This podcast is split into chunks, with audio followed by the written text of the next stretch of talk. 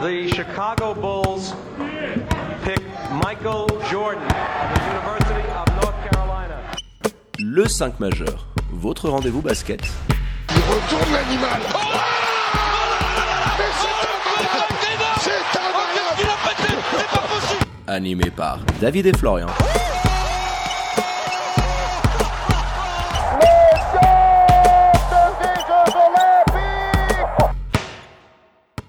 Bonjour, buongiorno, good morgue, bienvenue à toutes et à tous dans votre talk show basket préféré, le 5 majeur, l'émission qui dit tout ce que le monde du basket pense tout bas. On est là en tout début de semaine avec votre expert basket préféré, Florian Jass. Hello my dear, comment il va? Salut David, salut les amis, pour moi tout roule, j'espère que pour vous aussi. Alors, pendant rien louper de l'actu Swiss Basket et NBA, vous savez quoi faire, vous foncez, vous abonnez aux différents comptes de l'émission, c'est tout simple, sur les réseaux sociaux, at le 5 majeur. Tout en lettres. Et pour nous réécouter hein, dans la voiture, alors pendant ces temps de confinement, c'est sur toutes les diverses plateformes de podcast. Sans transition, mon Flo, on ouvre notre page Swiss Basket avec les qualifiers comptant pour le prochain Euro de 2022. Et malheureusement, pas de deuxième exploit de suite pour la Suisse qui s'est inclinée face à une très belle équipe de Géorgie sur le score de 91 à 84 après une très belle lutte hein, des troupes de Barilari. Et avant de décortiquer cette rencontre, hein, c'est devenu un rituel maintenant, on attaque par les 5 points du 5 majeur. Et le premier, c'est retour sur terre. Logique, je pense, parce que la Géorgie est clairement la meilleure équipe de ce groupe. C'est une des meilleures équipes d'ailleurs des pré-qualifiers, je trouve. Deuxième point, c'est le talent intérieur de ces Géorgiens qui n'était pas contenable. On avait, euh, je crois, quand on avait fait le preview euh, de cette fenêtre internationale, émis les doutes face à la taille qu'on avait à l'intérieur. Ça s'est vu. Voilà, ça s'est un petit peu vu. Troisième élément, et c'est le facteur X, McFadden, Oh qui a été euh, Saïdus McFadden, incroyable encore, et qui nous a mis la tête sous l'eau quand il fallait la mettre. Et puis pour finir sur la Suisse, quand même, elle a fait ce qu'elle pouvait faire, c'est mon quatrième point, avec les armes qu'elle avait. On les a quand même vus au contact, revenir par moment. Ils auraient pu, pourquoi pas, sur un shoot avec un peu plus de réussite, revenir et avoir une fin de match encore plus folle parce qu'ils sont revenus sur la fin malgré tout.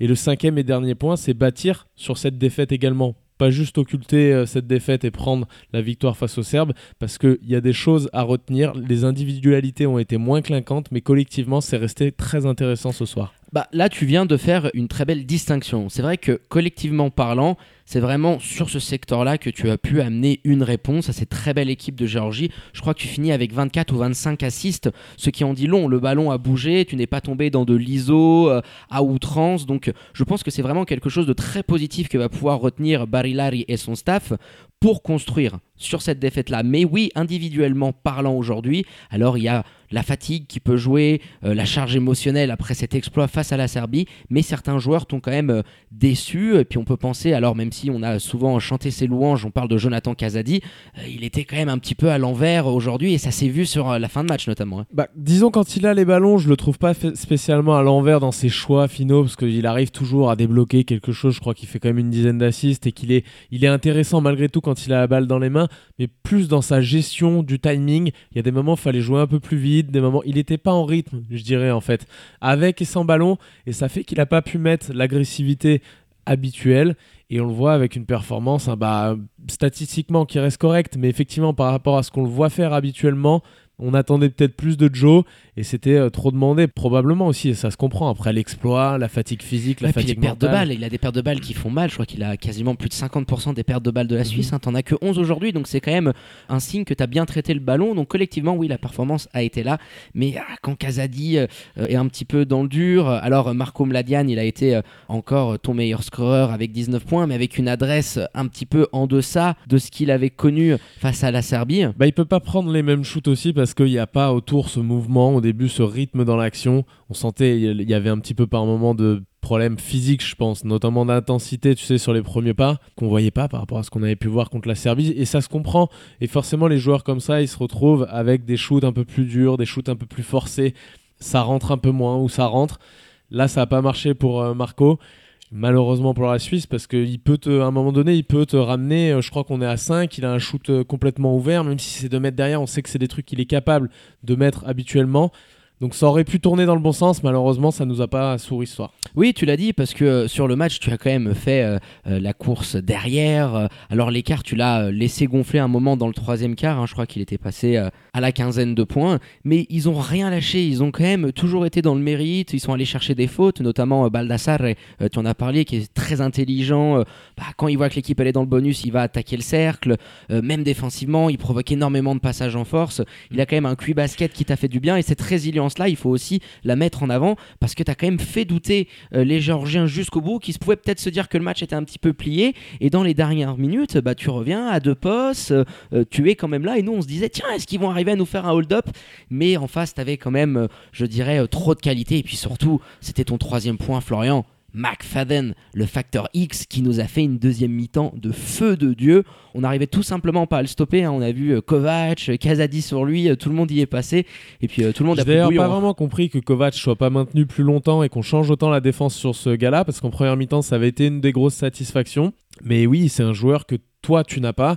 Il y en a d'autres, hein, McFadden, euh, Shenglia, euh, Shermani, même si ce soir on l'a pas vu à outre mesure, comme on peut espérer voir un joueur comme ça dans ce genre de rencontre face à un secteur intérieur comme le nôtre. Mais tous ces joueurs-là, c'est des gars qui évoluent en première division dans des championnats européens comme l'Espagne, la Croatie, etc.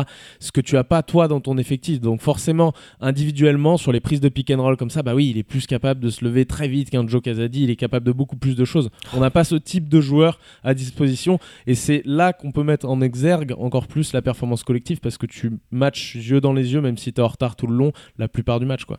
Ah oui, parce que là, j'ai les stats de McFadden, c'est fou, il te met 24 points, 8 sur 11 et 6 sur 9 du parking, quoi. C'est ça qui était assez impressionnant, cette capacité sur un dribble, sur un tout petit peu d'espace, tu vois, un relâchement défensif, un switch qui a été un petit peu moins bien réalisé, et bah bim, tu prenais, parce que cette défense en zone que tu as été obligé d'amener par rapport à cette taille que tu avais en face, elle a quand même pendant de très longues minutes, notamment en première mi-temps, gêné cette équipe euh, géorgienne qui avait du mal à tourner, à trouver des solutions et t'arrivais à compenser ce manque de taille avec par exemple un Nzege qui a débuté titulaire à la place de Nathan, qui a été très très bon, mais sur le peu de minutes qu'il a pu avoir parce qu'il a été fortement sanctionné par les fautes. Oui, après, pour revenir plus particulièrement sur la zone, moi j'ai trouvé qu'Ilias Zouros l'avait cerné assez rapidement. On les a dérangés hein, dans ce deuxième, début de deuxième quart-temps, fin de premier, début de deuxième quart-temps, il me semble. Mais ensuite, il y a eu un ajustement. Ils ont fait tourner la passe, tourner la gonfle un petit peu loin, parce qu'ils étaient tous à l'intérieur aussi. Ils sont allés chercher des intérieurs intelligemment, prendre des coupes, ce que tu voyais pas peut-être aussi euh, au niveau physique du côté suisse ce soir, prendre des coupes autour des gros qu'ils avaient. Et euh, voilà, tu vois le secteur intérieur, les mecs, ils ont tous des assists, ils ont gavé, gavé de ballons leurs petits joueurs un petit peu mobiles. Et c'est un système qui nous a fait énormément de mal. Et Barry Larry, il la gagne dans un premier temps, mais dans un second temps, cette, zone, elle lui coûte cher pendant un moment. Et il aurait peut-être pu changer avant ça. Bah, quant à McFadden euh, à la manette, c'est sûr, avec cette adresse à 3 points, ça venait complètement euh, cette défense en zone. Alors tu t'es un petit peu euh, adapté, euh, tu n'as rien lâché. Ce quatrième carton, bon, qui aurait pu tourner. Et puis euh, à côté de lui, bah, tu avais un Schengelia euh, qui a bah, closé le match, hein, qui nous met 5 ou 6 points de suite au moment où tu pouvais y croire et qui te remet la tête sous l'eau en disant bon les gars, on est quand même plus costaud, on va pas faire les mêmes erreurs qu'ont pu faire les Serbes. Ça s'est vu notamment défensivement parlant, où c'était le jour et la nuit entre la performance géorgienne et la performance serbe. Ce qu'ils t'ont proposé à un moment défensivement, c'était du très costaud, quoi. Les switches, l'intelligence pour venir couper les lignes de passe, euh, ça venait de prendre à deux au bon moment. Euh, Tu sens que la Géorgie est quand même une équipe euh, qui est très bien rodée et qui nous a produit une belle prestation de basket. hein. Ouais, bah collectivement c'est très fort, individuellement c'est au-dessus, donc forcément il remporte ce match-là. Tiens, un petit salut quand même à notre spécialiste grec consultant Hector Lelexoulou qui me dit Tedious McFadden, il a laissé un excellent souvenir du côté du PAOK et de Kimis en Grèce où il avait fait deux saisons apparemment exceptionnelles avec des trophées notamment. Donc c'est dire le niveau d'un joueur comme ça. Voilà, c'était- cette équipe-là, c'est clairement, c'était mon premier point, la plus forte du groupe.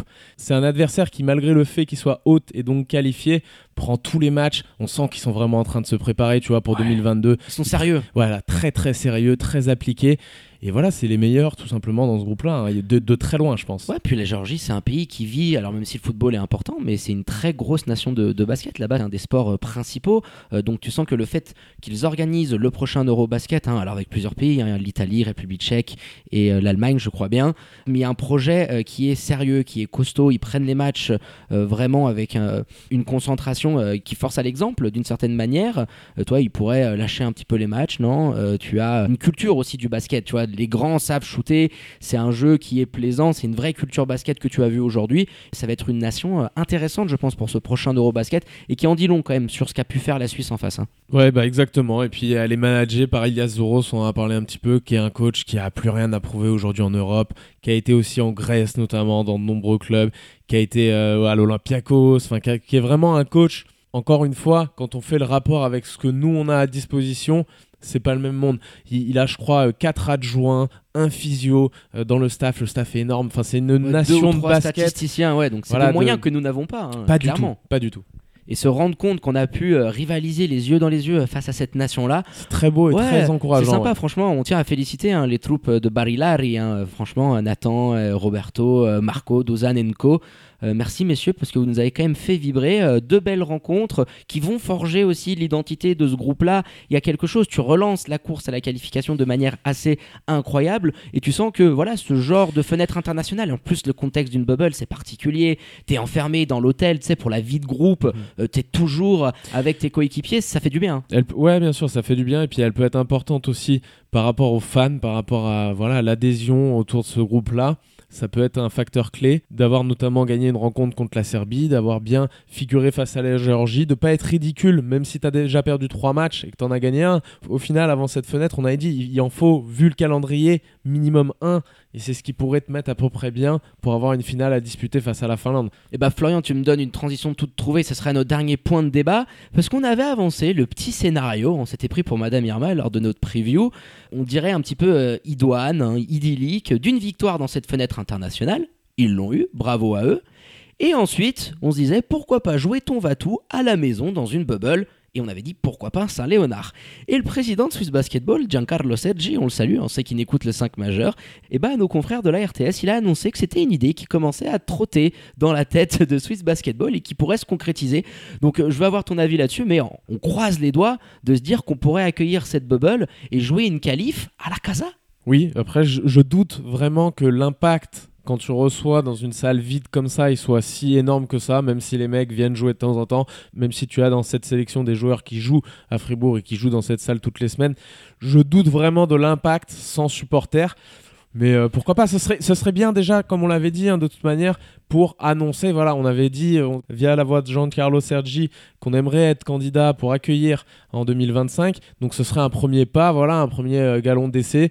euh, De pour- montrer que tu peux pour les une Suisses et pour. Swiss Basketball et pour montrer voilà, que tu es à la hauteur de ce genre d'événement. Et on croise euh, les doigts, on ne sait pas comment la situation, si elle pourra éventuellement évoluer, hein, Florian, euh, fin février, avec pourquoi pas des vaccins qui tombent entre-temps, et qui te dit que tu puisses peut-être avoir, je sais pas, 20, 30, 40% de la Halle Saint-Léonard, ou alors d'une autre salle. hein. Tu peux peut-être essayer de te dire, on va remplir une patinoire, euh, l'équipe nationale peut quand même, je pense, euh, remplir une salle avec euh, des jauges amoindries, donc on va faire une petite prière, on va aller brûler un petit cierge pour que ça puisse se concrétiser, mais ça serait vraiment pas mal pour l'équipe suisse dans cette course à l'Eurobasket.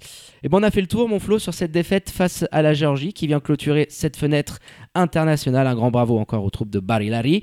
Les remerciements pour votre expert basket préféré, Florian Jas, pour la préparation de cette émission et ce week-end haut en couleur. hein. Ouais, merci à toi David, on a vibré, c'est l'essentiel. Merci à l'équipe suisse, merci à vous fidèles auditeurs et puis je vous dis à très bientôt. À tout bientôt, Flo.